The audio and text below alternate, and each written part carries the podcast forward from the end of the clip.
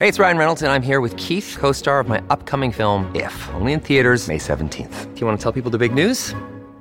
All right, I'll do it. Sign up now and you'll get unlimited for $15 a month in six months of Paramount Plus Essential Plan on us. Mintmobile.com slash switch. Upfront payment of $45 equivalent to $15 per month. Unlimited over 40 gigabytes per month. Face lower speeds. Videos at 480p. Active Mint customers by 531.24 get six months of Paramount Plus Essential Plan. Auto renews after six months. Offer ends May 31st, 2024. Separate Paramount Plus registration required. Terms and conditions apply if rated PG. I'm Bari Weiss, and this is Honestly.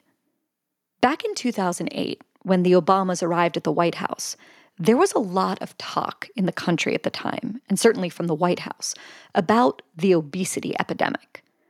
New numbers had just come out showing that most American adults, 68% of us, were either obese or overweight, and about 17% of American children were classified as obese.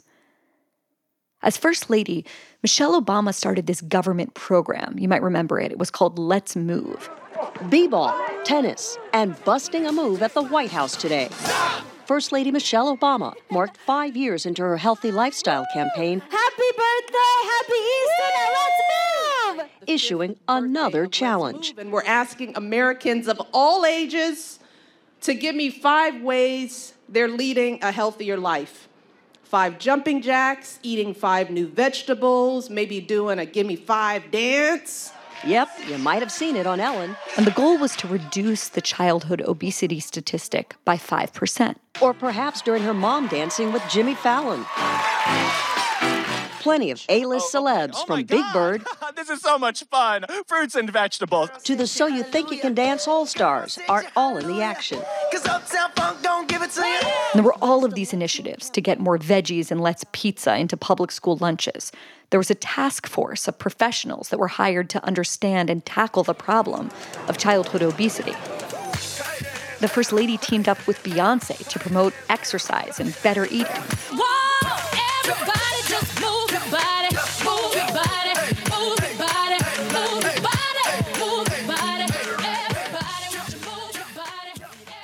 And none of it worked.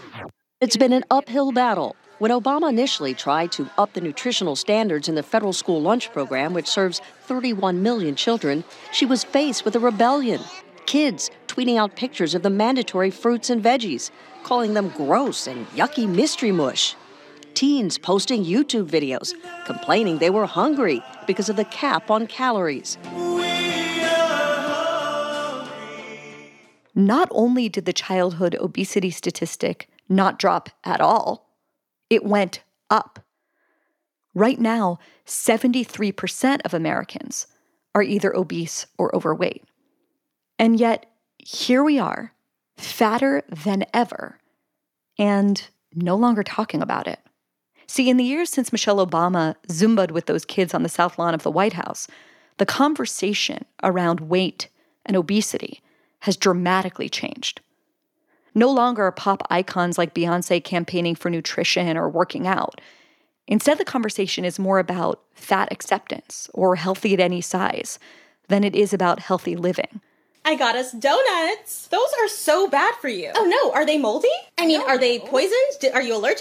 No, I'm just saying. Mm. You're judging my food choices based on a false standard of health again, aren't you? Guilty. every single body is different and how it functions is different. In fact, in some circles today, there's even a blanket denial that there's anything unhealthy about being obese. What really bothers me are the fake doctors in the comments saying, oh, you have this or you might have this condition. No. What if I'm just fat? What if this is just my body?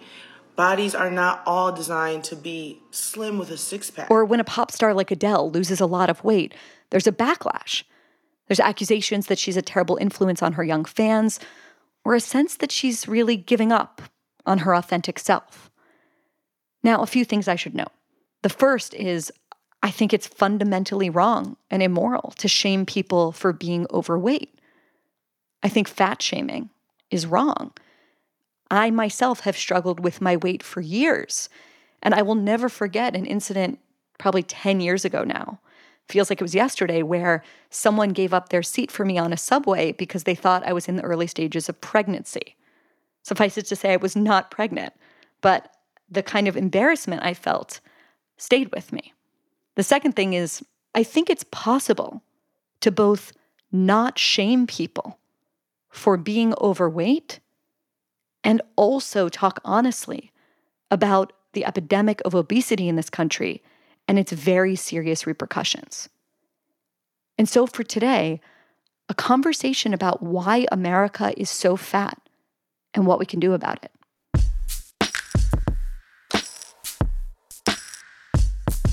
My guest is Dr. Casey Means. After graduating from Stanford Medical School, she dropped out during her ninth year of her residency when she realized just how backward our medical system had become and decided she wanted to do something about it. She now runs a digital health company called Levels, which allows individuals to monitor their own physiology, and you'll hear more about that in the conversation and what it means. I recently gave a speech at the new University of Austin called The New Founders America Needs. We shared it here on the podcast. And I think Casey Means is one of those people. She's part of a group of Americans who aren't just complaining about what's wrong with the system, but are trying to build what we need to fix it. Stay with us.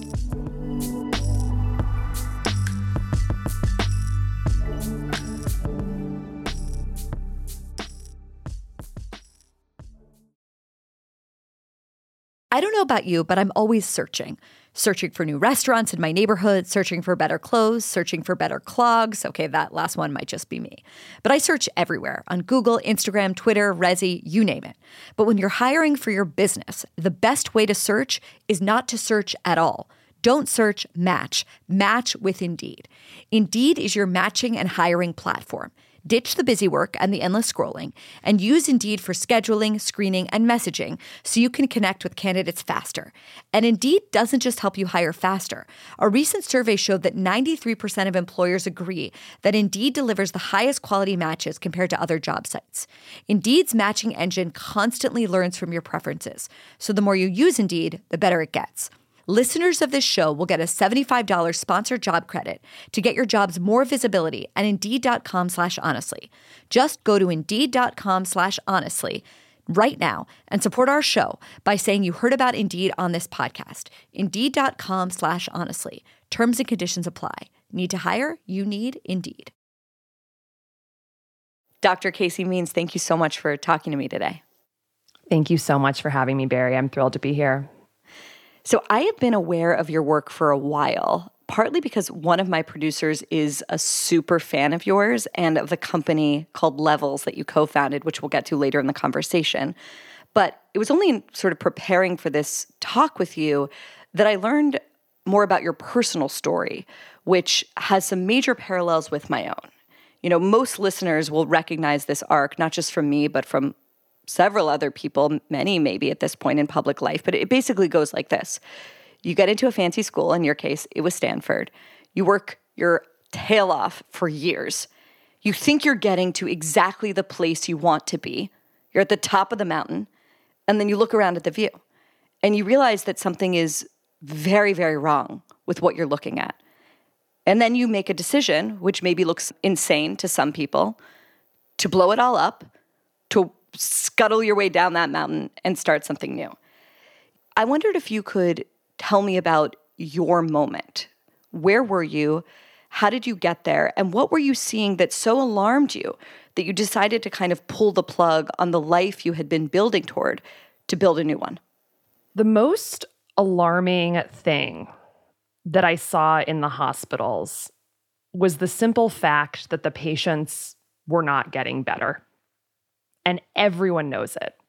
And the facts are really pretty simple. Every single year, patients in America are getting sicker, heavier, more depressed, and life expectancy is going down.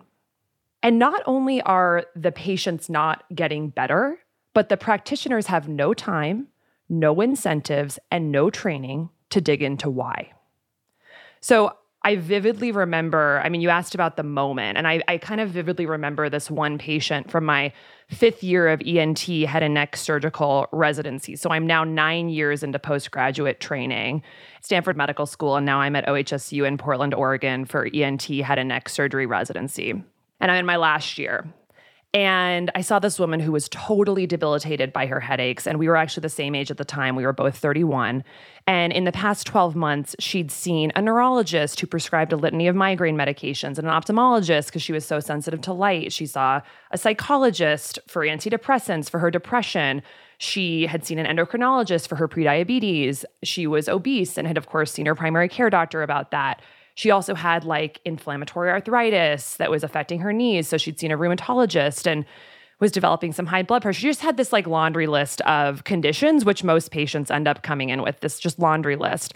So overall, she had seen 11 different doctors, limited communication between them, 11 separate treatment plans, way more than 11 medications, and showed up to my office with like a five inch stack of like faxed chart notes. And success criteria from the standpoint of my department and the hospital would be to get her in and out of my exam room in 15 minutes, stay on schedule, that she has a new medication, and that I have a Loctite chart note that showed I'd done an appropriate physical exam that we could bill for, ordered some additional tests, and had ruled out any immediately life threatening conditions like a brain tumor that were causing her headaches. But there was no imperative, no incentive, and definitely no time or training for me to figure out how all these symptoms she had might be connected or how to fundamentally restore her health and well being. And so, this is probably obvious to anyone listening, but it is definitely not taught in medical school is that this woman was probably not suffering from 11 different things, but that her conditions were probably in some way related. And I just cannot overemphasize how this is not at all how we're taught to think in American medicine. And to make connections or think about shared physiology of symptoms across the body is actually antithetical to our system, which is based on billing codes for individual maladies and symptoms, not for root cause connections between these things. You can't even code in the chart for shared physiology between diseases. So you're literally actually systematically forced in your documentation to think of the body as a million separate silos and not as a system. And that simple fact of us not learning to connect the dots between different symptoms and conditions is going to ruin us. So, just to be clear, you're in your ninth year of your medical training, right? And you need 10 years. You're six months away, as I understand it, from finishing your surgical residency when you quit. So, you must have been seeing things that really alarmed you to basically say, screw that investment of my entire adult life. I got to pivot and do something else.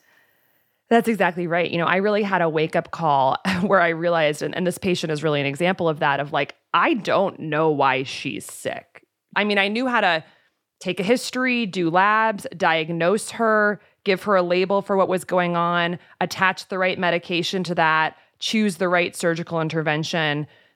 Absolutely knew how to do that, knew how to do the operations, but I did not have a clue what was actually causing her to be sick in her body. And that seemed like a big problem. And that was really a wake up call. And I just, you know, I said, I'm not cutting into more people or prescribing more and more endless medications until I figure out what's really going on in the increasingly, rapidly increasingly chronically ill American body. And I knew I had to leave the system to do this because the system is an engine whose business model is totally predicated on more long term sick patients being in the system. So it was very, very clear to me that if I was going to be the doctor I wanted to be, which is a doctor who restores health, mm. not just mm. manages symptoms and diseases, I had to find a different way to do it. And, you know, the literal unofficial mantra of my department was don't be a pussy. that was told to us all the time when I was in the operating room as a 26 year old intern, first year resident. It was chanted to me as I was making my incision in the neck with a scalpel. And, you know, nothing is considered more of like a, a pussy move in healthcare than nutritional interventions. I mean, we could crack a chest open, we could drill into a sinus, you know, we could like, wh- why would you like use food? And Hmm. I started to really see how this is a big problem because, again, 90% of our healthcare costs are going toward chronic disease. Chronic disease is caused by diet and lifestyle by and large. And so there's something going on here, some weird gaslighting situation where we are being systemically sort of trained to think that the thing that causes the diseases that are literally going to create insolvency in our economy are not a tool that we should use and that it's like wimpified if we do that.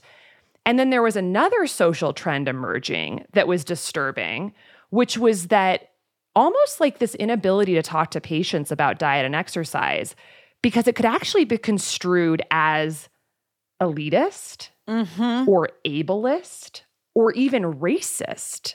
Because it's like, well, what if they can't access healthy food in their neighborhood? What if they can't walk? What if they don't have a leg? We, we definitely don't want to offend anyone. And particularly after the Affordable Care Act and the Quality Payment Program, which is a disaster, and sort of hot air about value based care, which ties reimbursements to patient satisfaction. So you start talking to a patient about what they can do and the hard work they have to do and that they need to lose weight and all these things. And all of a sudden it becomes a liability for your reimbursements.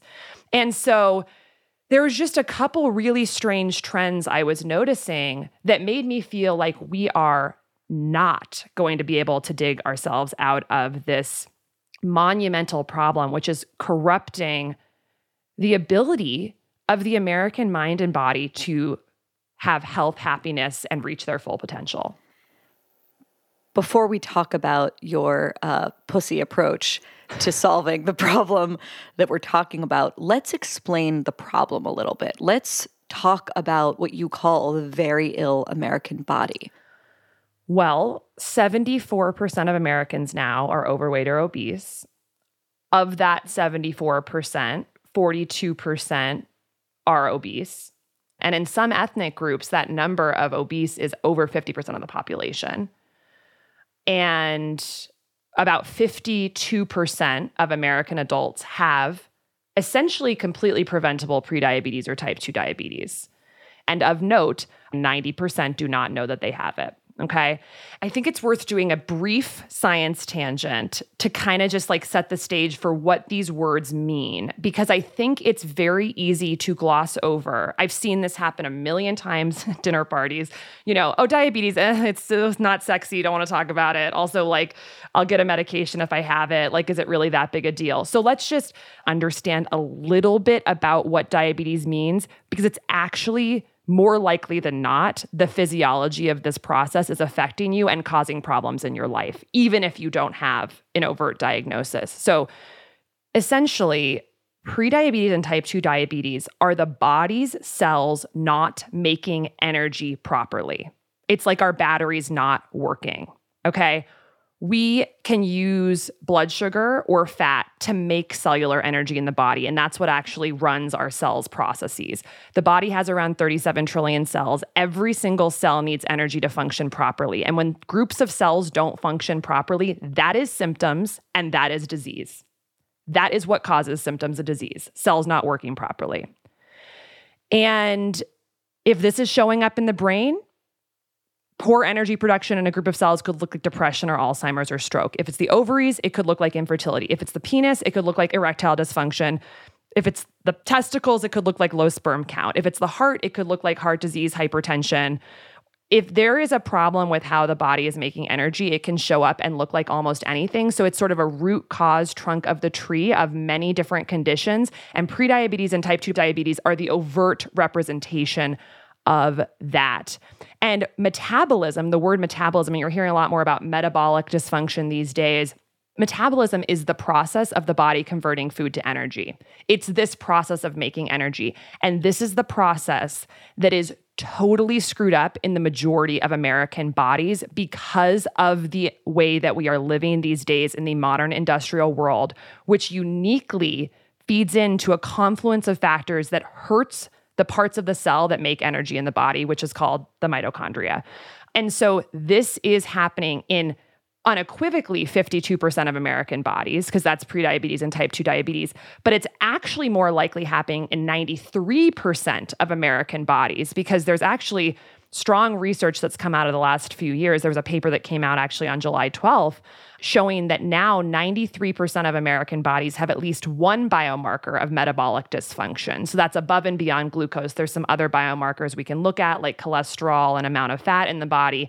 And together, if you look at these, it's affecting 93% of Americans. So there's an energy crisis in our bodies that is a root cause pathway of pretty much every chronic disease we're seeing today. But we are just objectively ignoring it, that root cause link, and we are abjectly failing at managing it. And that, and I, I mean abjectly failing very seriously. There was actually a study done this year looking at the USPSTF, so like the Preventative Task Force of the US, looking at their data of 22,000 patients who were eligible to be screened for prediabetes. Zero, not one patient got appropriate prediabetes treatment. Not one. It seems kind of counterintuitive because what you're saying is we have an energy crisis, but the energy crisis is caused from too much food. That seems counterintuitive to me. That's such a great nuanced point, and this is really key is that when the metabolism machinery of our body is broken, we end up having a problem converting food to energy. And excess glucose, so excess of this raw material to make energy, overloading, pounding, beating our cells damages the machinery. So we're eating about 25 times more refined sugar than we were 100 years ago. You know, around 100 pounds per year per person versus about six pounds in the 1800s. And that just barrage of raw material totally hurts our ability and our machinery to do this. And that's one of many factors. There's several aspects of our modern diet and lifestyle that hurt, you know, these energy factories of the cell, the mitochondria. And, and just a slight, you know, a point to kind of set us up for that I do think is important to, for people to realize is that when the body, when this machinery is getting gummed up and broken, what happens is the cell essentially rejects glucose. It says, We're overloaded. There's too much. There's no room in the inn anymore. We can't do it. And it actually blocks the cell from taking in glucose from the bloodstream. Okay. So, of course, what is prediabetes and diabetes? Blood sugar going up. So, that's what's happening. There's a block. But the body is super smart. The body goes, oh, well, we're going to overcompensate for that because we got to get that sugar out of the bloodstream. So the body churns out this hormone called insulin, which helps you actually drive blood sugar into the cells. And you start having what's called hyperinsulinemia, really high insulin levels to drive that glucose in. And it actually can compensate for a while. So there's actually over a decade for most people that happens where your body's producing all this extra insulin, but your blood sugar kind of looks normal. So things are going off the rails in terms of what's happening in your body. But based on our standard criteria of testing for it, which is looking at blood sugar levels, it kind of looks fine. And the system has actually discouraged doctors from checking insulin levels in patients. Both the Endocrine Society, the American Medical Association, for perplexing reasons. Because if you looked at that insulin levels rising, showing compensatory functions in the body, you'd actually probably catch a lot of this much, much, much earlier. So by the time you even reach the prediabetes threshold and your energy processes are essentially off the rails, you've probably had high insulin levels for 10 years trying to overcompensate. But shockingly, you've got the Endocrine Society of America telling people not to worry about their prediabetes. And this is a this is a direct quote. There was a Washington Post article where they interviewed the head of the Endocrine Society, Dr. Robert Lash, who said, "If you are older and have prediabetes, try to eat better, but don't worry." And they actually in the article called prediabetes not a disease, which I think if people are have made it to this part of the episode, they realize that this is in fact the body literally so damaged at making energy that it's rejecting glucose from entering the cell. And what we know is that high insulin levels, metabolic dysfunction, type 2 diabetes, erratic blood sugar, all kind of synonymous, are related to either directly causing or worsening stroke, heart disease, cancer, chronic liver disease, chronic kidney disease, increased mortality from almost all viral infections, including COVID, gout, chronic pain, depression, anxiety, female infertility, erectile dysfunction, low sperm count, migraines, and of course, obesity. So those are unequivocal, unarguable conditions that are worsened by, accelerated by, or caused by metabolic issues or erratic blood sugar. And we don't talk about that. To me, it is part of a larger message that is pouring out of mainstream culture right now, which is that not only do we not know any of the statistics that you just shared, I was shocked when I looked at a lot of these numbers. I read a lot of newspapers, I read a lot of magazines. It's weirdly missing from the mainstream conversation. And instead, it's replaced by a very, very different kind of message, which I don't know if you want to call it the healthy at any size movement or, or whatever it would be. But, you know, I'm on social media. I'm a woman at whom there are many, many ads directed because I buy things online. And I'm constantly getting the following messages There's nothing unhealthy about being fat. The only thing that hurts fat people is the stigma. You know, just have the dessert. It's no big deal. Body positivity. You know, and there's also all of these trends, you know, on social media. There's viral videos urging people to refuse being weighed at the doctor's office. And and the sort of underlying argument here is your weight doesn't really matter, except when you're talking about prescribing medication or putting someone under anesthesia. So, can you just correct the record here? How should we understand the risks of being overweight? So I find it very interesting that right now the focus is on healthy at any size or healthy at every size.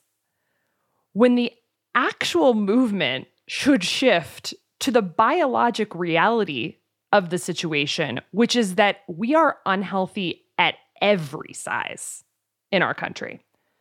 So 42% of Americans are obese, as we talked about, yet 93% of American adults have metabolic dysfunction, which means that there's a lot of normal weight people or mildly overweight people whose bodies are still showing dysfunction in the core biologic process that allows our cells to run and work. There's almost like a mild advantage of having some extra weight because you sort of have a signal that you should probably look into it and do something about it. The majority of normal weight people are still dealing with this issue under the hood that's brewing, that's going to make their lives worse and sicker and shorter that they don't really know is going on. Their doctor's certainly not going to tell them about. I mean, you look at the prediabetes stats. Okay, so metabolic dysfunction, lack of met- good metabolic health, one symptom of that is that we're fatter. What else does that do if you have bad metabolic health? You mentioned erections before. Tell me how things like depression, anxiety, sexual dysfunction, you know, we have crazy levels of all of these things in America right now. How does that relate to this? Because I think most people would say, okay, yeah, it kind of makes sense to me that it would be better to eat 300 calories of broccoli than 300 calories of french fries. But to be honest, I looked at, let's say, infertility and thought, eh, you know, a lot of great things happened to give women the kind of liberation and freedom we have. Maybe one of the downsides is that, you know, we're putting off pregnancy till too late. It's our fault. Or with depression, I'm like, look at the chaos of the world. Of course, people feel, I never would think to myself, in other words, it's because of what we eat. And that's what you're saying. It is. You're saying it's because of what we eat. Absolutely. I mean, something people need to realize is that we eat 70 metric tons of food in our lifetime. Okay. This is the food that goes into our little bodies and we process. It builds our bodies, it tells our bodies what to do. And right now, we are eating ultra processed, nutrient depleted crap. The molecular information that is going into our body is crap. It would if you think about that for two seconds, the fact that about 70% of our diet now, and only over the last 50 or so years, has become this sort of food like substance, totally different from what we've evolved to eat, from what our bodies are meant to be built from, from the signals that are supposed to be telling our genes what to do. It's totally different now. And I really like to think of health as a matching problem. We have this machine and we have all this stuff we put into it food, sunlight, exercise, stress cues or relaxation cues, micronutrients, uh, bacteria that might go into our microbiome, toxins or lack of toxins. All these things go in. And then you've got this machine. And if there's a match between what the machine needs and what's going in, you will have health. It's really that simple. But if there's a mismatch, or there's things going in that damage the machine, you will have symptoms and disease. And we are breaking, okay? And we somehow don't make that link that, oh, maybe if the 70 metric tons of stuff I'm putting in my body is a bunch of chemical, pesticide laden, nutrient depleted crap, I'm not going to be a great machine. I'm going to maybe become a little dysfunctional. So, so are you saying that like 50 years ago, an American would sit down to dinner and they might have steak or chicken on their plate and maybe some spinach or broccoli. And you're saying that that was then. And now an American's sitting down and they're looking at their dinner plate and it's what? It's full of toxins, it's full of weird substances that I don't know, it's full of sugar. What what I, I actually want to understand what you mean when you say the food is different, that it doesn't contain the information that it used to. Yeah. So, so simply put, most of it is ultra processed, which means the original food was taken and radically transformed to something else, usually stripping it of a lot of its nutrients. And these foods, not only are they sort of this confusing information for our bodies now, but they also are covered in chemicals that are known to be harmful to human health. So, this is like things like pesticides, artificial um, sweeteners, artificial colorings, preservatives, etc., to essentially increase quote unquote efficiency for the system by letting them be stored and transported and have longer shelf life. And what's interesting about the food chemical industry is it's largely unregulated and there's very little you have to do to get something approved. You basically have to make a case that it's generally recognized as safe GRAS and now i mean there was just a paper this year that came out a, a landmark paper on this topic of what are called obesogens, which essentially are chemicals in our food that we now know causatively lead to obesity. So cause fat storage. These are not carbohydrates, these are not nutritional elements, these are chemicals that we know actually tell the body to store fat. And what are some of these? Pesticides, plastics, things that are around Plastics in our food? there's a lot of plastic in our food now. Um, microplastics. I mean, plastics essentially break down into microscopic particles, and in our food supply, water supply, it's really kind of everywhere. Uh, but we now know that some of these chemicals actually tell our bodies to hold on to fat. That's why they're now called obesogens. This is actually something recent we've learned about. And so, pesticides, um, many of which are illegal in Europe but are widely used in the United States, are giving you this extra dose of obesity promoting potential in your food, aside from what the food is. So, it's like a double whammy. So, growing up, you know, and I'm sure everyone had a family like this in their community, there was always like the weird hippie family where we were jealous of the kids that came to school with the turkey sandwich and the Doritos and the ho hos.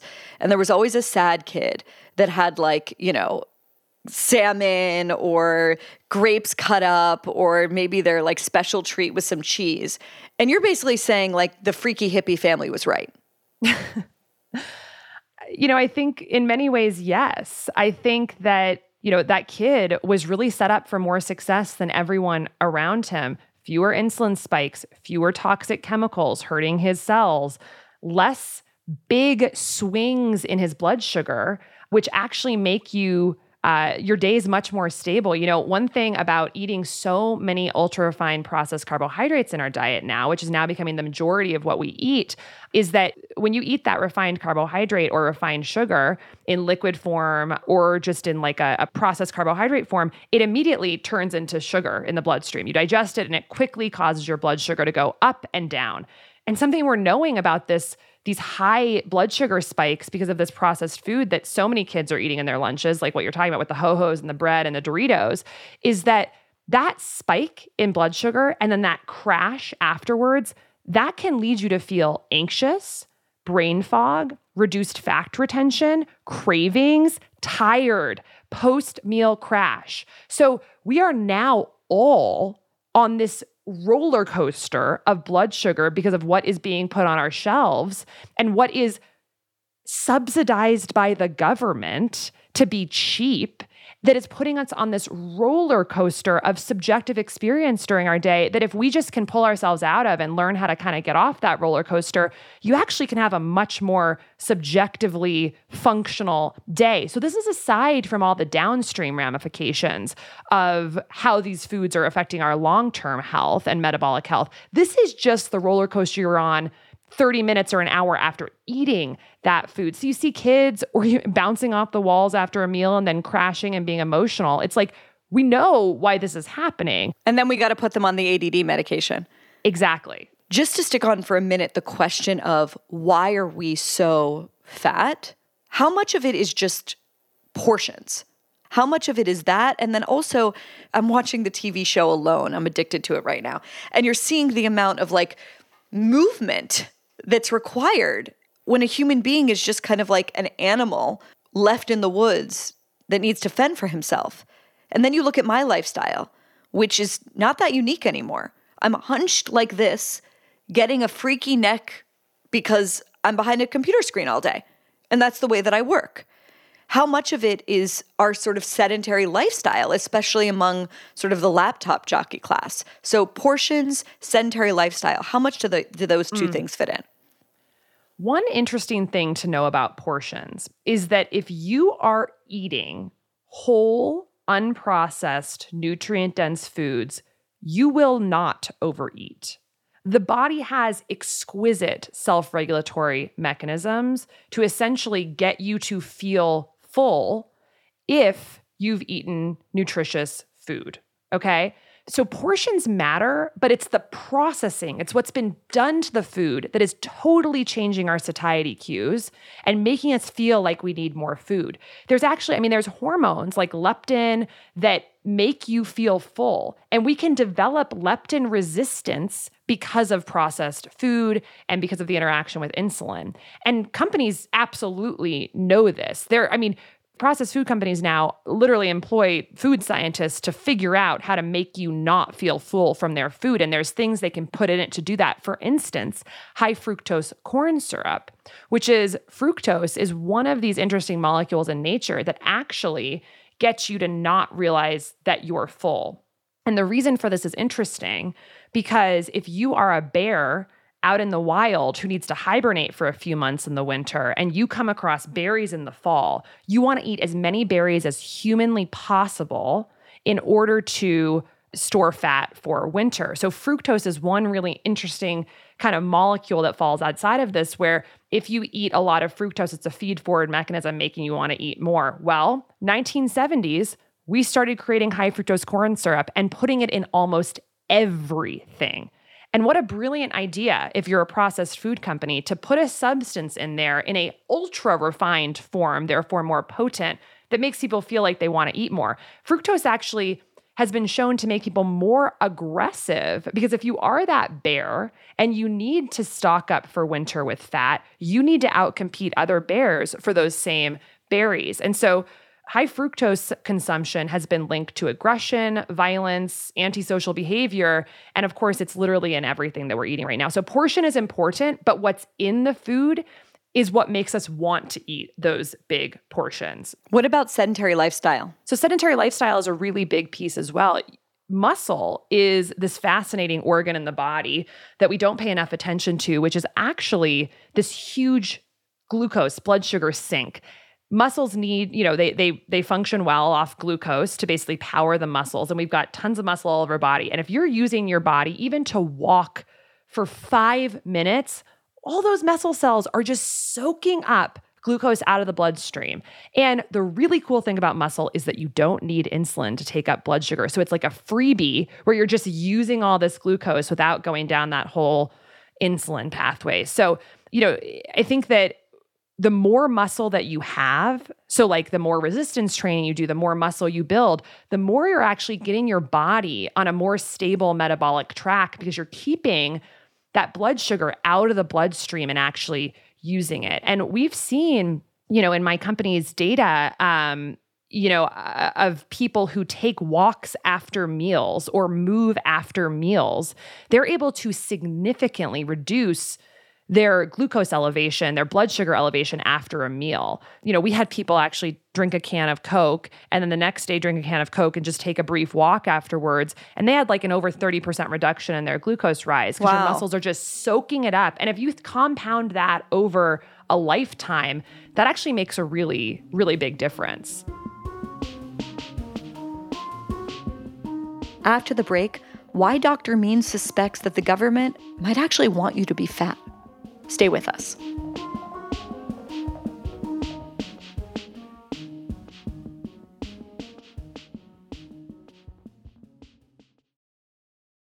This show is sponsored by BetterHelp. How's your social battery right now? Full, drained, maybe at half life? It's easy to spread ourselves too thin, especially with spring right around the corner. What's the right amount of socializing for you? How do you recharge? Do you thrive around lots of people, or do you think you need more alone time? Therapy can give you the self awareness to build a social life that works for you and that doesn't leave you drained.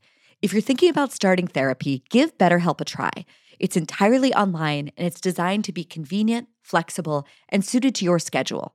Just fill out a brief questionnaire to get matched with a licensed therapist. You can switch therapists at any time for no additional charge. Find your social sweet spot with BetterHelp. Go to betterhelp.com slash honestly today to get 10% off your first month. That's BetterHelp, B-E-T-T-E-R-H-E-L-P dot com slash honestly. Okay, let's talk a little bit about the institutional failures that are at play here. You've mentioned a few times the government's role in allowing for or maybe even creating a situation in which the vast majority of Americans are either sick or on the verge of being sick. That sounds or will sound to some people like a conspiracy theory. Give us the most generous explanation, if you could, about why the American government would allow people to become sick. Why would it be in the interests for the United States government to have a majority of the population that is so overweight that even when the military is going to recruit people, it cannot find enough fit people to do so? It would seem to me that it would go against the national interest to allow for that. And yet, that is, seems to be what you're suggesting. I want to understand how the government would either be complicit or actively creating a situation where the population is as unhealthy as you're suggesting we are. Right now in the US, the two largest industries of private employment are the food service and the hospital staff. In 39 US states, the largest employer is either Walmart, which is the country's biggest food seller, or a hospital system. So, put another way, 78% of US senators represent a state where a food retailer or a hospital is the biggest employer. Okay, so there's not an evil puppet master pulling the strings, but the incentives to keep these systems growing create an invisible hand to keep people eating more food and requiring more care. Okay, so there's a lot of different organizations that kind of all are around this from the NIH, the FDA, medical schools, medical associations, insurance companies. There's a lot, and and no, I, I I know people at every single one of these organizations, and they are generally incredibly good, incredibly dedicated people. But incentives are an invisible hand. I mean, healthcare groups spend three times more on federal lobbying than any other industry. Healthcare spending is growing at double the rate of GDP. These are brilliant businesses. And by performing costly interventions and by patients not actually just getting healthy, we create what is now becoming a huge percentage of the biggest economy in the world. You know, and then of course you've got a medical system which obfuscates the fact that it's actually pretty simple to reverse all this stuff because in our very reductionist siloed view of health conditions it seems overwhelming. Oh my god we've got 15 chronic illnesses to deal with and you know they all are different and it's so confusing and so hard to manage. You know that just feeds right into sort of this like disaster situation if we just kind of all woke up and realized, okay, these are all connected, these are all related to food, we need to change some food incentives, we need to change some healthcare incentives, this is not that complicated. like 50 years ago, 1% of people had type 2 diabetes, now it's 13%. Like we got into this mess very quickly. It's actually quite simple to get out, but not if you've got two of the largest industries in the majority of states running the show.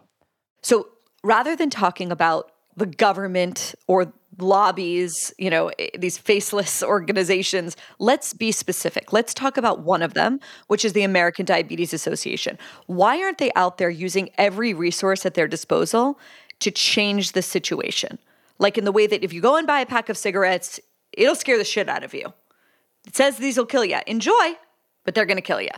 You know, why isn't there sort of an equivalent push from an organization that's expli- has the explicit mission to get people that have diabetes to to be healthy? What is going on there? Explain that for me. You know, interestingly, until 2018, the American Diabetes Association actually advised endocrinologists that type 2 diabetes patients can eat as much sugar and carbs as they want as long as they take their insulin to keep the blood sugar looking more stable.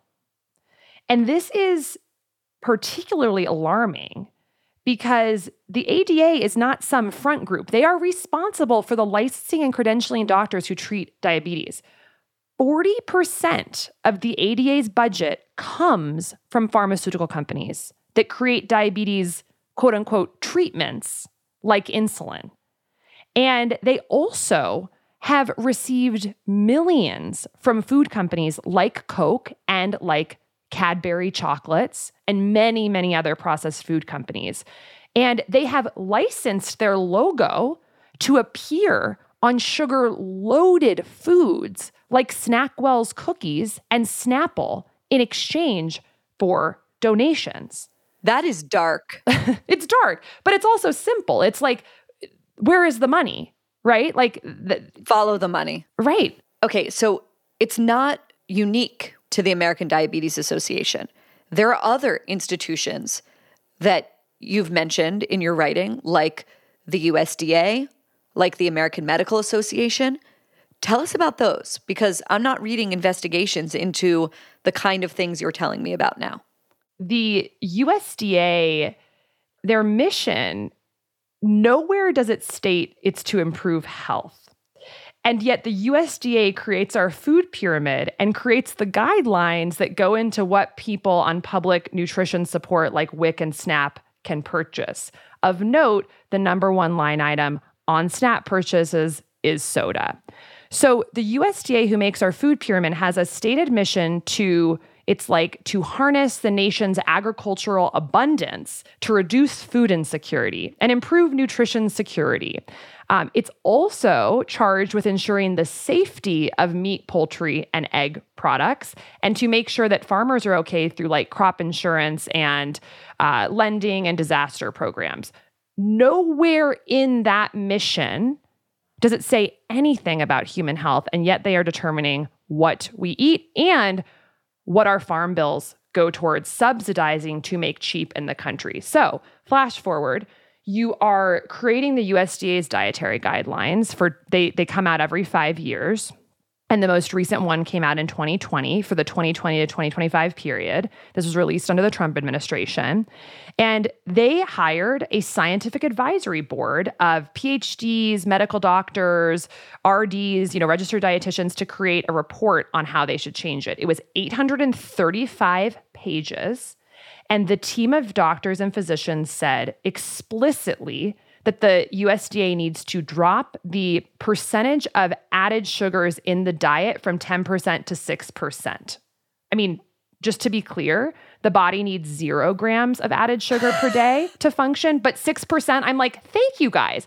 4% decrease. And actually, if you extrapolate what that 4% means of added sugar go so dropping from 10% to 6%, it represents 20 grams of sugar per person per day, which adds up to 2 trillion 400 billion extra grams of sugar per year consumed in the US. And what did the USDA do? They rejected. They rejected the recommendation in the 835 page Why? paper by Why? well, you look at what was written about this, and their lawyer, a gentleman named Brandon Lipps, who is the Undersecretary for Food, Nutrition, and Consumer Services, said to the Wall Street Journal that the new evidence is not substantial enough to support changes to quantitative recommendations for added sugar or alcohol. So there we go. So, you know, again, not not a conspiracy theory here, but it's just like this is what's happening. And that recommend those recommendations then go into how school lunches are created, how kids are fed, how our farm bills work, et cetera, et cetera. And so it's stuff that that does not really make headlines, but is actually having a real impact on on our lives. To be honest with you, the last time I followed the public health pronouncements of any of these organizations was probably the food pyramid, like when I was in seventh grade and it was on a wall. What woke me up to this subject was COVID. It was very clear from early on in the pandemic that the following people were much more likely to get very sick or die from the disease overweight people, older people, and people, as you would say, with, let's say, bad metabolic health. But that is not the message we heard booming from our public health bureaucracies. And I want to ask you why that is. Like, how do you understand the obfuscation on this subject? Is it simply political correctness? Is it not wanting to be insensitive? You know, in the same way you mentioned that when people go to the doctor's office and they're overweight, the doctor maybe will hesitate to offend them. Is it just that writ large? What what is going on here? There was such a denial of the connection specifically between weight and the disease of COVID that really shocked me. That was obvious to anyone with eyes, but was being denied by the organizations that are supposed to be the protectors of American public health. Oh, COVID. Yeah. Let's not mince words here. Like, we missed a generational opportunity to help people improve their health in a fundamental way during COVID by using the overwhelming science that underlying metabolic issues like obesity, diabetes, high blood pressure were the factors that created a biologic reality in the body that worsened our outcomes to the virus. And this was monumental amounts of scientific research, and not once, not once in the past two years have you heard a public official say that we really need to start working on improving our metabolic health so that we as a country can be more resilient in the face of the virus. Not once. And, you know, I actually published a paper back in April 2020. So, over two years ago, at the beginning of the pandemic, it was a review looking at, at that point in the pandemic, which was only about two months, there were already over 100 papers talking about the relationship between blood sugar and COVID. And I, I put them together into a review, basically summarizing the mechanisms of how high blood sugar can worsen our response to the virus. These were not correlations, they were causation.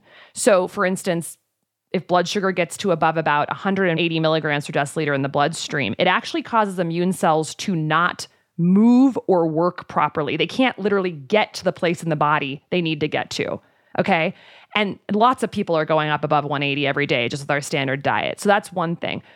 Also, high blood sugar promotes a pro inflammatory state. And we learned really early on that it's the cytokines, you know, this word that we're hearing all the time, but cytokines now, those are inflammatory molecules. These are what make the end organ damage with COVID. And if you already have high blood sugar, you're already in a pro inflammatory state, then it's going to, of course, be worse when you get the virus. And there were six other mechanisms, um, like how blood sugar helps facilitate entry of the virus into the cells, that were clear. And we did nothing, not a single policy to help people manage their blood sugar or even talk about this.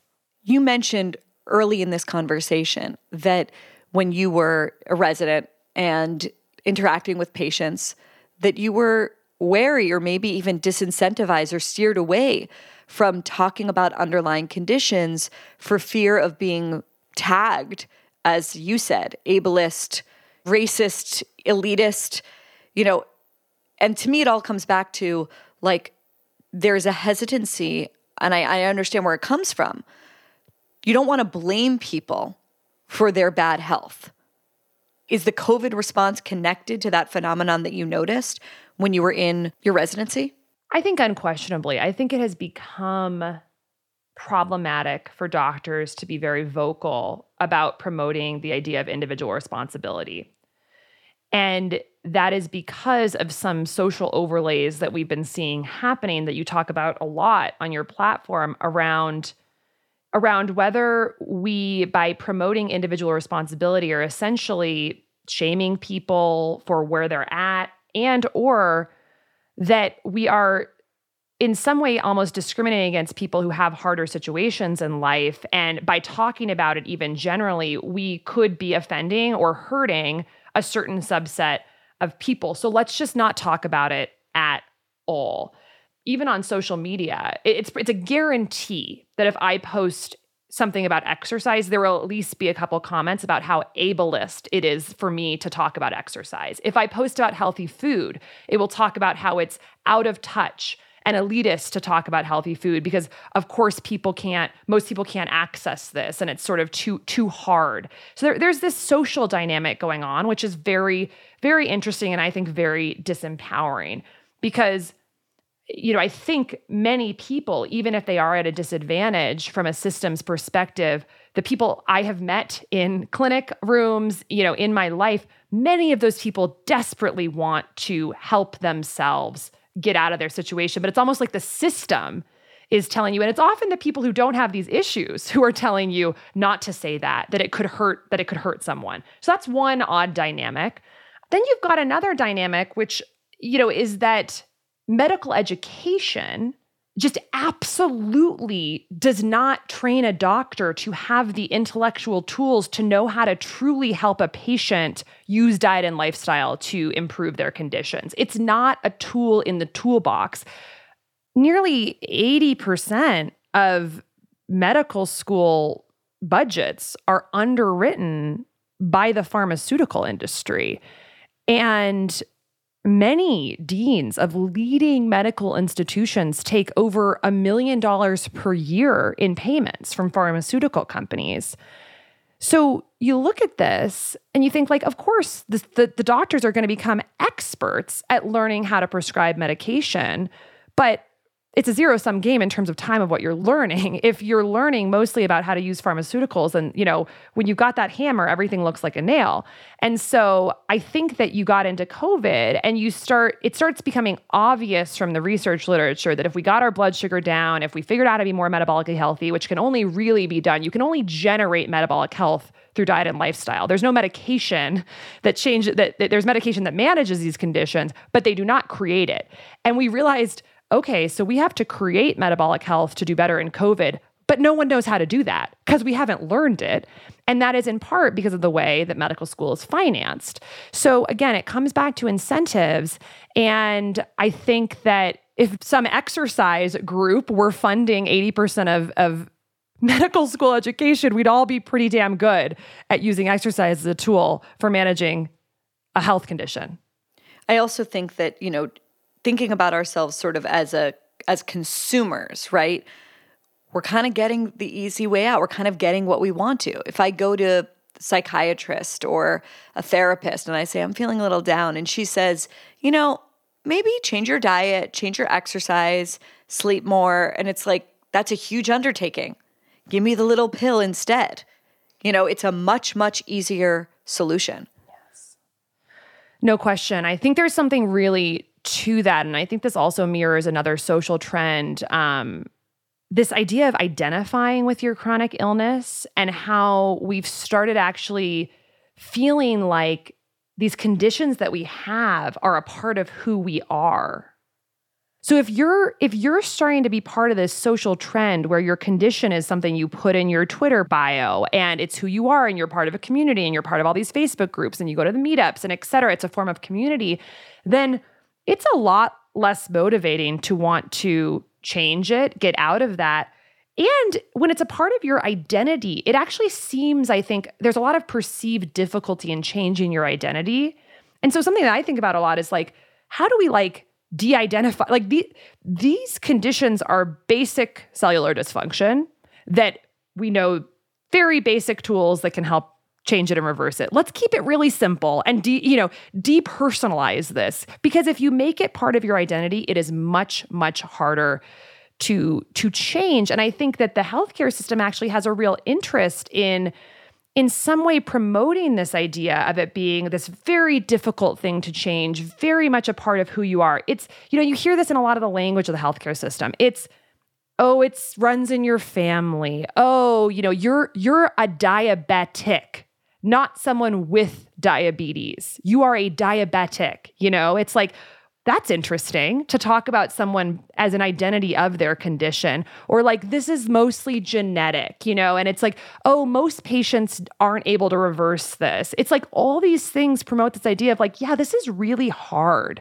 this is really challenging and of course for the doctor success criteria is a patient who stays on a medication, is in compliant with a medication for the lifetime. That is literally what quality is measured by of how many patients can you get on medication and keep on a medication. Quality is not considered how many patients can you reverse the diagnosis. And this actually gets into a I think a really interesting thing that happened that I think was actually subtly really damaging with the Affordable Care Act, there's this whole talk about value based care, right? And value is outcomes over cost. You want high value, good outcomes, low cost. So they came up with this whole thing where basically you were going to be reimbursed through Medicare, CMS for quality. Interesting thing happened though. How did they define good outcomes? They defined good outcomes by medication compliance in large part, not by improved health. Okay. So you actually can go online and pull up this massive Excel spreadsheet of what are called MIPS quality metrics. So merit based uh, scoring for performance. And you can do it by specialty. And you look in that, and it's, it's fascinating to actually dig into this Excel spreadsheet that you can just find it on a random website online, you know, the CMS website. And you look at what effective clinical care criteria are. And it's things like percentage of patients aged 5 through 65 with a diagnosis of asthma who were prescribed long term control medication. That's a direct quote. That is a quality metric. So, outcomes is being defined by long term medication adherence, not reversal of asthma, which is an inflammatory condition that undeniably can be improved by having less inflammation in your body, which can be done through diet and lifestyle. So, it's fascinating to me how you can actually twist potentially what look like oh we're moving towards value-based care and quality and it actually feeds directly into the incentives of the industries that are funding the healthcare organization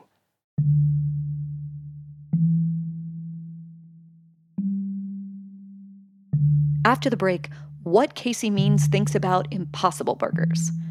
Stay with us.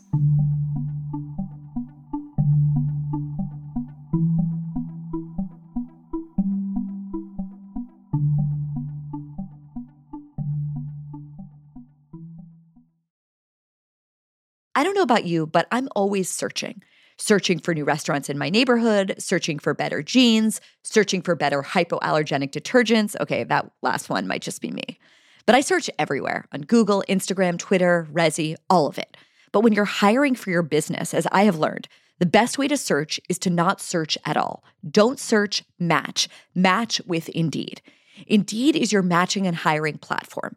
Ditch the busy work and the endless scrolling and use Indeed for scheduling, screening, and messaging so you can connect with candidates faster.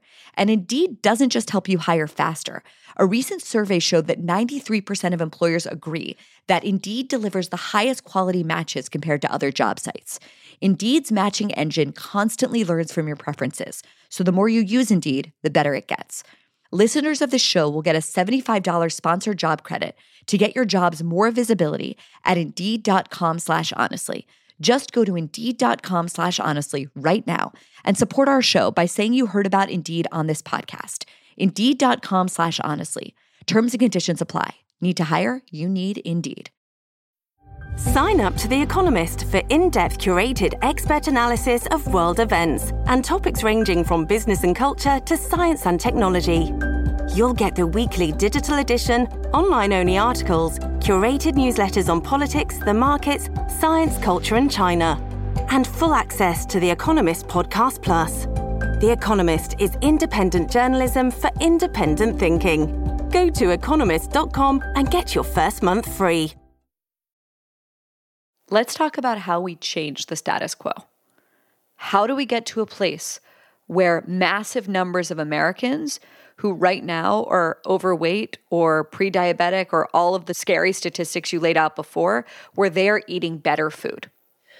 It's multifactorial and it's going to take a very concerted effort a lot across a lot of different industries. And I think the first thing is to get the money out of the people writing the guidelines for healthcare.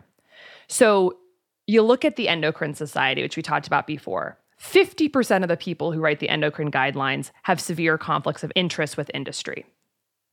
You look at the USDA's Dietary Guidelines Committee, 95% have significant conflict of interest with food and pharma. To me, it seems like it should be illegal for an organization that's meant to serve the public health to get funding from a company like Cadbury or Coke. Is there a push for something like that? There's certainly a push, but there's absolutely no universe in which that's a politically good option for anyone running for office. I mean, I think this is, gets to an, a subsequent point, which is that I I don't think we're going to really have much progress with our healthcare crisis or decreasing the amount of our GDP that goes to healthcare if we don't change in some way the way campaigns can be financed. Because you know you're purchasing guidelines, you're purchasing the nutrition research that's basically going into PubMed and becoming the quote unquote the science. Fun fact Coke paid between 2010 and 2015, Coke paid more than $120 million to US universities and research institutions, producing hundreds of studies absolving sugar for its role in the obesity crisis. So you've got industry essentially funding politicians, funding guidelines, funding nutrition research, and funding medical schools, which is physician education you know, until we change some campaign financing laws, I think this is just, we're just going to get sicker and sicker. Get money out of the people writing the guidelines. And then downstream of that is changing farm bill subsidies. So we right now spend $31 billion promoting entirely disease promoting foods, most of which go towards ultra processing. And we spend a fraction of the pie chart of the farm bill on what are called horticulture, the horticulture carve out, which is like vegetables, fruits, nuts, seeds, like things that are actually like health promoting. It's like, wait, no, no, that's food. And commodity crops like sugar and wheat and corn and soy, the USDA is all about that. Then, of course, you know, food marketing is a huge part of this. We are so many other countries have eliminated food marketing of processed foods to children.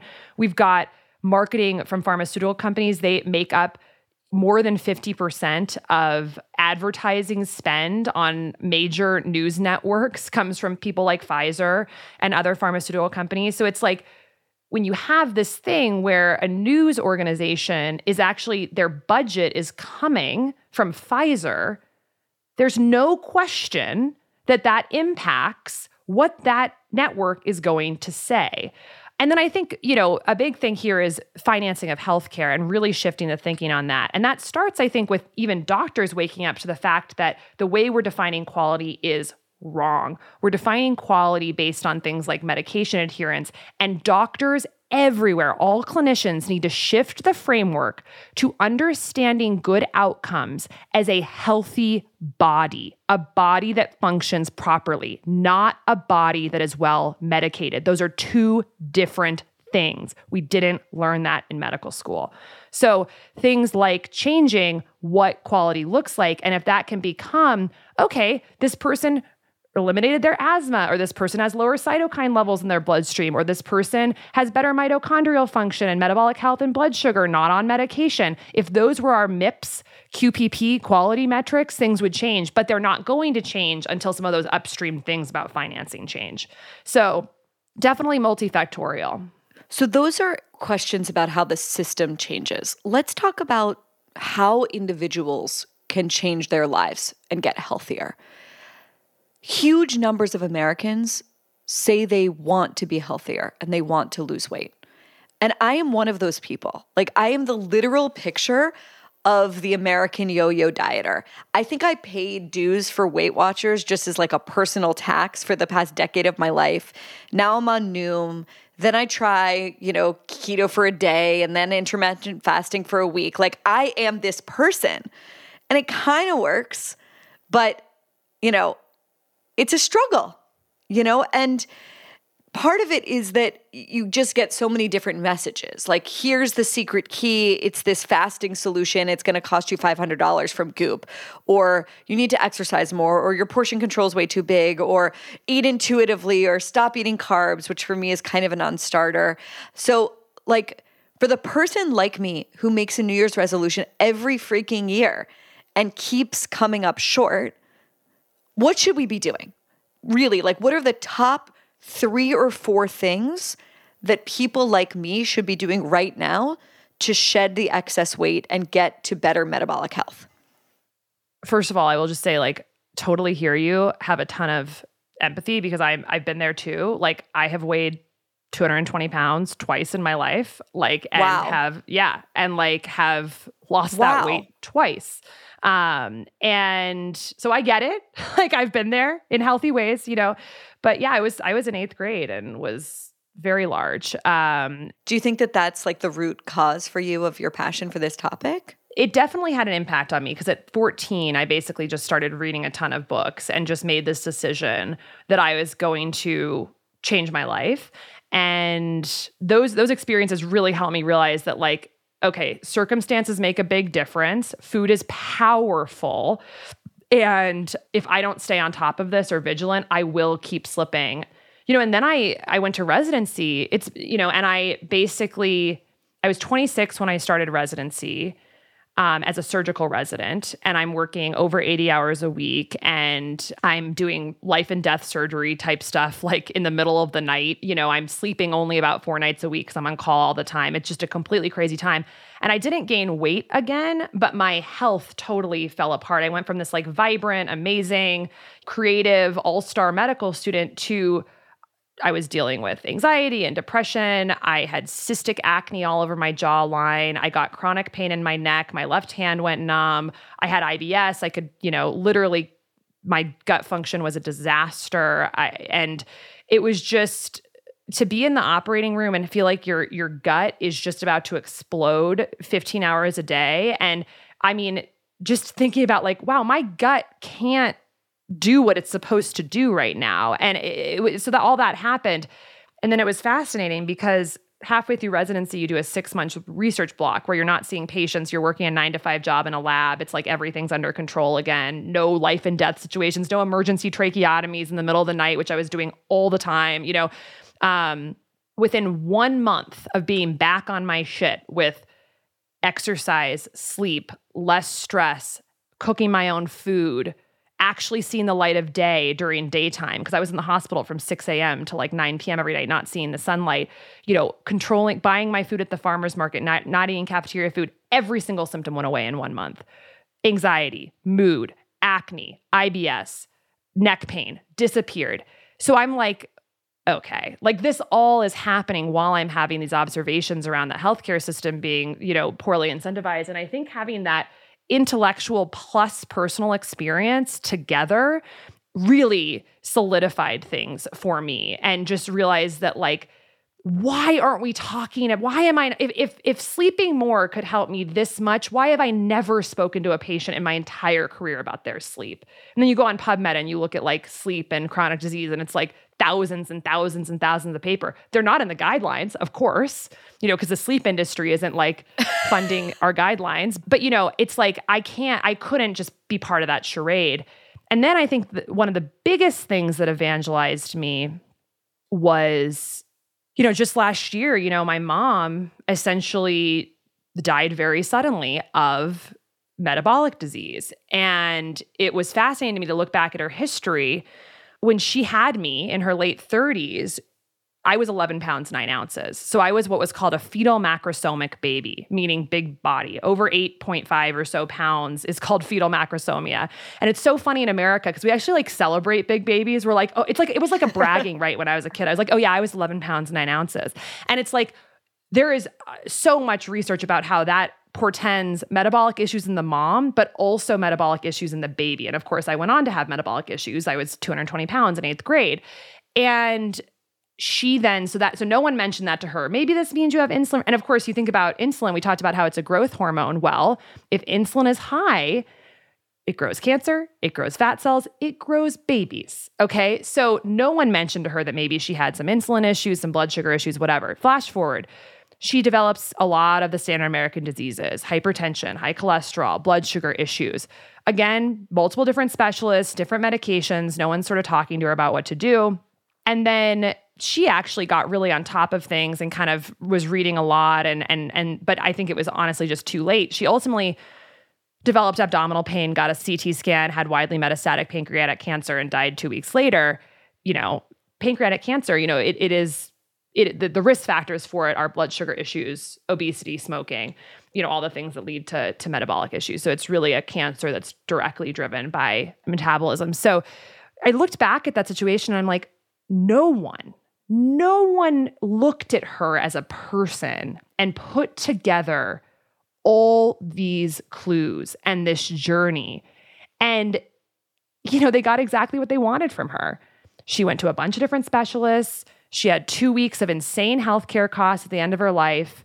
She was on tons of, you know, medications in her for between age like 50 to 72 when she died, you know, and had she at age 40 when she had me uh, learned that she had insulin resistance and learned how to fix it at that time, none of none of that would have happened. So, anyways, that's a total tangent, but you know, it's just it's those type of stories, both in myself, my mother, people around me, you know, that really just how do we serve these you know people to actually be empowered to understand how to help themselves and not just be part of this treadmill um, towards chronic illness that essentially all of us are on if we're not being extremely vigilant about our day to day choices uh, and educating ourselves about them. So, I guess at that point we can now go into what some of those things are, but Well, happy yeah, to talk. I, I- yeah. I was going to say, as someone who has radically shifted her own personal behavior in the past, you know, what are the three or four things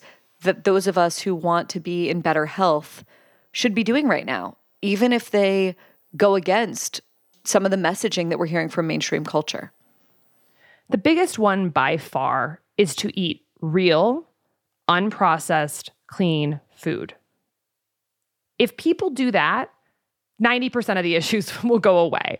And what I mean by that is food that looks like it was in its original form, you know, vegetables that have not been gone to a factory and ground into flours and dried and mixed with corn and turned into a chip, like an actual cooked vegetable that doesn't have a bunch of crap on it. You know, eating whole food fats as opposed to just tons and tons of refined ultra processed seed oils. So, like, you can get fat from avocados and olives and uh, coconut and meat and eggs and whole food forms of fat surrounded by, you know, all the things they're meant to be within nature. But most of the fat we're eating today is industrialized, ultra processed, easily oxidizable seed oils that are really bad molecular information for our body. So eating just whole, real, unprocessed, clean food as much as possible, which means avoiding things that comes out of bags and boxes and packages and that have more than a couple ingredients. And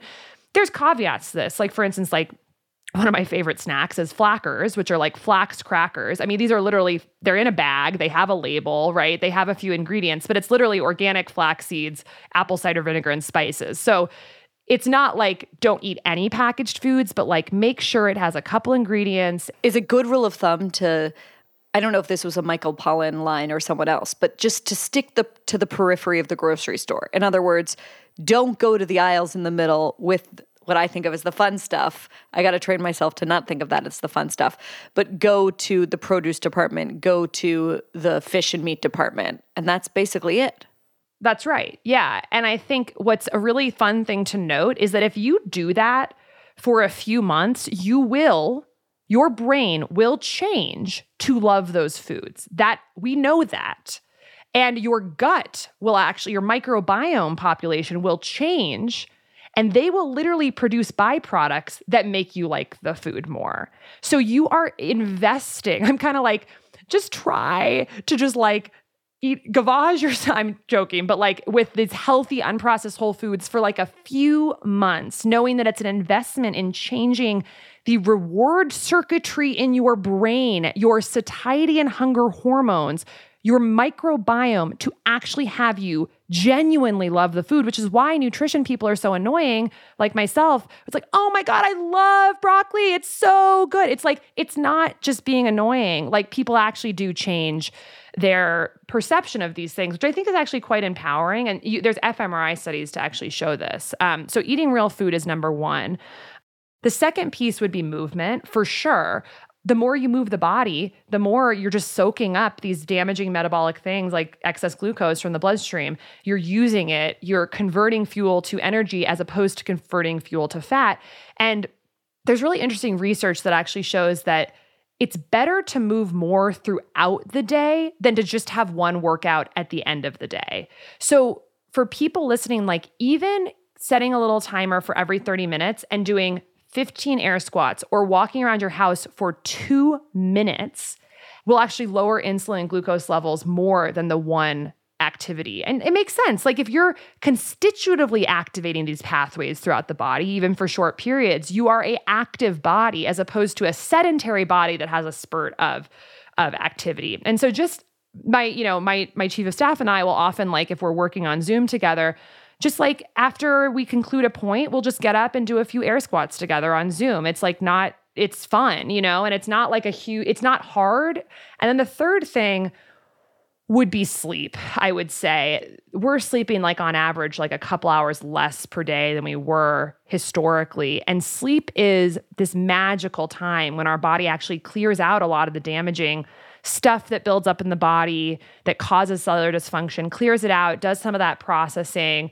Um, our growth hormone is secreted. A lot of hormones actually get secreted at night. And we also have a lot of genetic pathways in the body that are called like clock genes, meaning that they're activated at different times. So if we restrict sleep or if we are sleeping in really erratic times, we actually that's information to the body that something's wrong. Like what what's up? Why, why is this happening? You know and it changes our genetic expression. So by being more regular and consistent about sleep and getting enough sleep we're just setting up our hormones our genetic expression all these things and we're cleaning out the trash of what builds up in the body all day all of which is of course good for our brain and bodies. And so those would be like i think the three biggest pillars other things so on my sort of list of the big things which is really like seven seven big ones it would be the food the movement the sleep the stress management.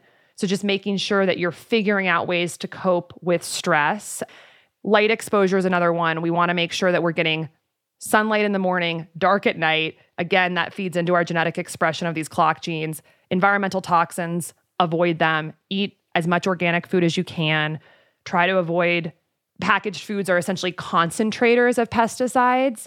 Cereal has some of the highest pesticide concentration of any food, like 15 times more than what is the acceptable limit for the body. So, like, avoid processed foods and try and do organic if you can. Support the microbiome, of course. Um, so, not using excess unnecessary antibiotics that kill the microbiome, not using excess painkillers like Advil, which actually really damages the microbiome, supporting the microbiome with fiber and colorful foods that help it thrive. And so those are some of the big ones environmental toxins, light exposure, microbiome support, managing stress, getting good sleep, moving, and food. And you don't have to do all of them all the time, but those are the levers that translate into functional physiology in the body and have unequivocal evidence base around them. So you leave the path that you're on. You decide, I, don't want to be a part of this.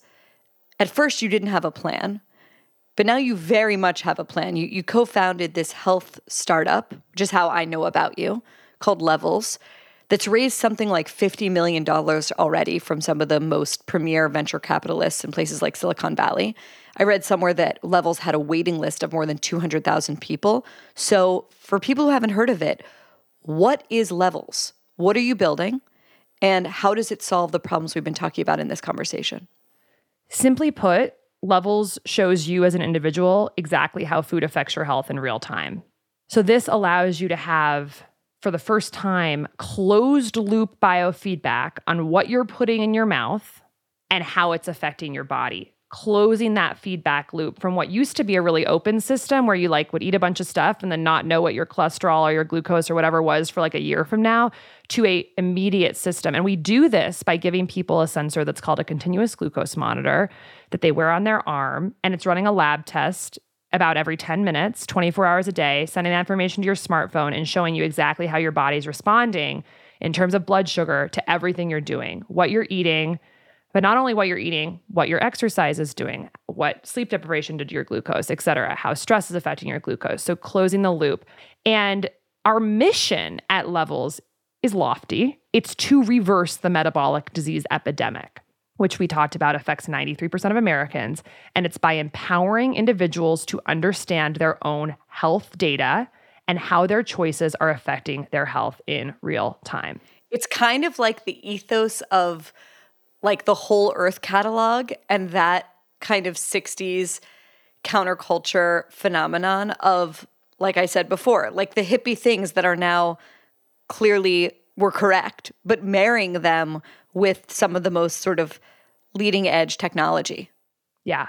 And like I'm a hippie in some ways. Like I want to be in the backcountry backpacking. I like barely know how to use my iPhone. Like I don't want to be strapped to a sensor my whole life. It's not wasn't my goal to be this like bionic person who has a sensor on. However, we are up against monumental challenges that are new, that are intentional, and that are keeping us ignorant and in the dark about our own bodies, and which serves industry that does not have our best interest as its goal or business model. Therefore, what gets me up in the morning is the idea of subverting that whole process and giving information directly to people that lets them understand this key aspect of their health, this trunk of the tree of so many pain points they're dealing with and manage it, learn about it, own it, have agency around it.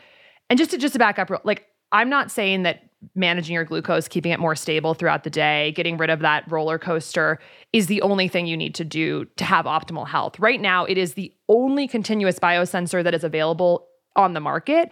And it's, as we've talked about in this episode, it's an incredible biomarker for understanding how things are going in the body. Because as blood sugar becomes more erratic, we know that's a big problem but I'm but I'm certainly not suggesting that this is like the only biomarker we need to care about in American healthcare, but it's a really important one and it's one we have access to. So what my company does is give people access to this technology that was formerly totally not something they would be able to access. It used to only be available for people with severe diabetes to manage their condition. And our premise is that if you can give this to people 40 years earlier on the start of this trajectory, help people learn themselves how to eat properly.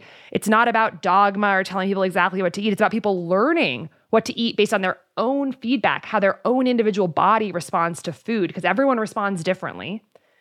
I mean, ideally, people wouldn't have to wear these forever because they'd learn these principles and would be able to kind of move move on. Although I will say I've been wearing one for three years and I'm still learning a ton.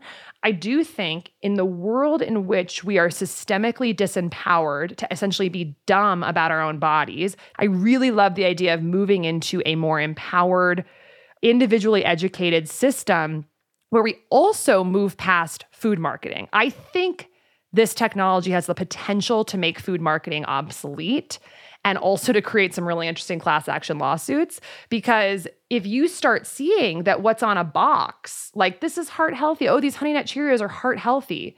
And then you start seeing that hundreds of thousands of people are having an 80 point glucose response to that food, which is huge.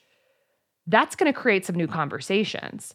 And could we move to a post marketing food world where you're actually the marketing comes from within. Who cares what the Instagram influencer says about what's healthy or not? You can just be like, actually, I have all the data right here. I'm good. Like, this is working for me. Thanks so much for your really strong, violent opinion about whatnot. but like, my physiology is good. So, like, thank you so, so much. Like, that's that's what's happening. And anyone who wants to attack me about what I say about food or this or that and what I'm doing, it's like, here's all my data the conversation's over, you know? And so I think each person being able to do them for the, that themselves could be a really interesting change the whole influencer landscape and the food wars and the food dogma, which I'm very excited about. You up for a quick lightning round? Sure. Okay. This is yay or nay. Keto. yay or nay. Yay, but not for the reasons that people think. Fasting. Intermittent fasting. Absolutely. Amazing for the human body. Most bodies, yeah. Calorie counting. Nay. Alcohol. Oh, this is so hard because it's yay or nay. But I mean, if, if it's just a yay or nay, then nay. You know, it's cytotoxic. It, it hurts our bodies, but like there's some interesting epidemiologic data about what very small amounts of alcohol can do that are potentially not problematic. But it depends on what lens you look at it. Keep it very, very minimal. Veganism definitely can't go with a yay or nay because there are 5,000 different versions of veganisms and some are hard nays and some are probably yays for particular bodies. Seed oils. Seed oils, hell nay. yeah. Disgusting. If you want to really like lose your lunch, Google a YouTube video on how canola oil is made. Impossible meat and other plant-based meats. Hard nay disgusting, full of processed garbage and seed oils, a food scandal of our time. A few more questions. If you could delete one food from the universe, what would it be? High fructose corn syrup. What is the unhealthiest thing in your life that you cannot bring yourself to give up? I think going to bed late, I get an amazing amount of creative energy at night and I sometimes run with it and I'll stay up till 4 a.m. I think every paper or article I've ever published in my entire life has been written between midnight and 4 a.m. So that is few and far between. It's terrible for health, but like it's when the universe kind of flows through me in the most effective way. And I'm just like, fuck it. Like, I, I'll stay up late every once in a while. What's something that you do personally or believe deeply that isn't supported by data or medical research? There's some subtext in that question that I think is worth addressing, which is that you have to remember there's so much science out there that you're not seeing because it's not in our guidelines and because a lot of groups have said what science is and is not. And so like there are things I do like use lavender essential oil to manage if I'm stressed and a lot of doctors would be like that's pseudoscience. There's like many scientific papers that show that the compound in lavender has anti-anxiolytic effects but like the average doctor would be like that's not evidence based because it's not in the guidelines but we've kind of talked about guidelines. So but but i would say you know stuff like that practicing gratitude sleeping on a temperature an eight sleep mattress that changes the temperature and like helps me sleep better like i think the science is a lot wider than we think. What did you have for breakfast I'm still fasting actually because it's only it's 12:27 here. So I'll either fast until lunch or I will eat um, generally like a low glycemic, nutrient rich breakfast. Um, so I'll do chia pudding, which has tons of fiber and protein with some berries. I'll do maybe some pasture raised eggs with some smoked salmon, frittata with tons of vegetables. Um, or if I wait till lunch, I'll just eat like a nice big salad with um, you know, a sugar-free dressing that I make, usually Dijon, balsamic, olive oil, and uh, you know, some sardines and tons and tons of vegetables or something like that. So, you know, interestingly, in our levels data, breakfast food is some of the most horrendous food that we see. Like standard American breakfast cereals are some of our highest spikers in the entire data set. So, if people are listening, it's like switch to a savory breakfast, watch your day improve so, so, so, so much. Dr. Casey Means, I would say it's clear that you ate your Wheaties today, given the level of energy you brought to this conversation, but I'm sure Wheaties are terrible for us. So instead, I'll just say thank you so much for this enlightening conversation. I really appreciate it. Thank you. Thanks to Dr. Casey Means for coming on and making the time. You can check out her work, her company's work at levelshealth.com. Did you learn something from this show? Did you find your assumptions challenged? Did you hear things that you disagreed with, things that pissed you off, things that made you stand up and cheer? I hope so, at least to some of those things. So share this with people in your community and have an honest conversation about this subject with your friends. And if you want to support our work, please visit commonsense.news and become a subscriber today. See you soon.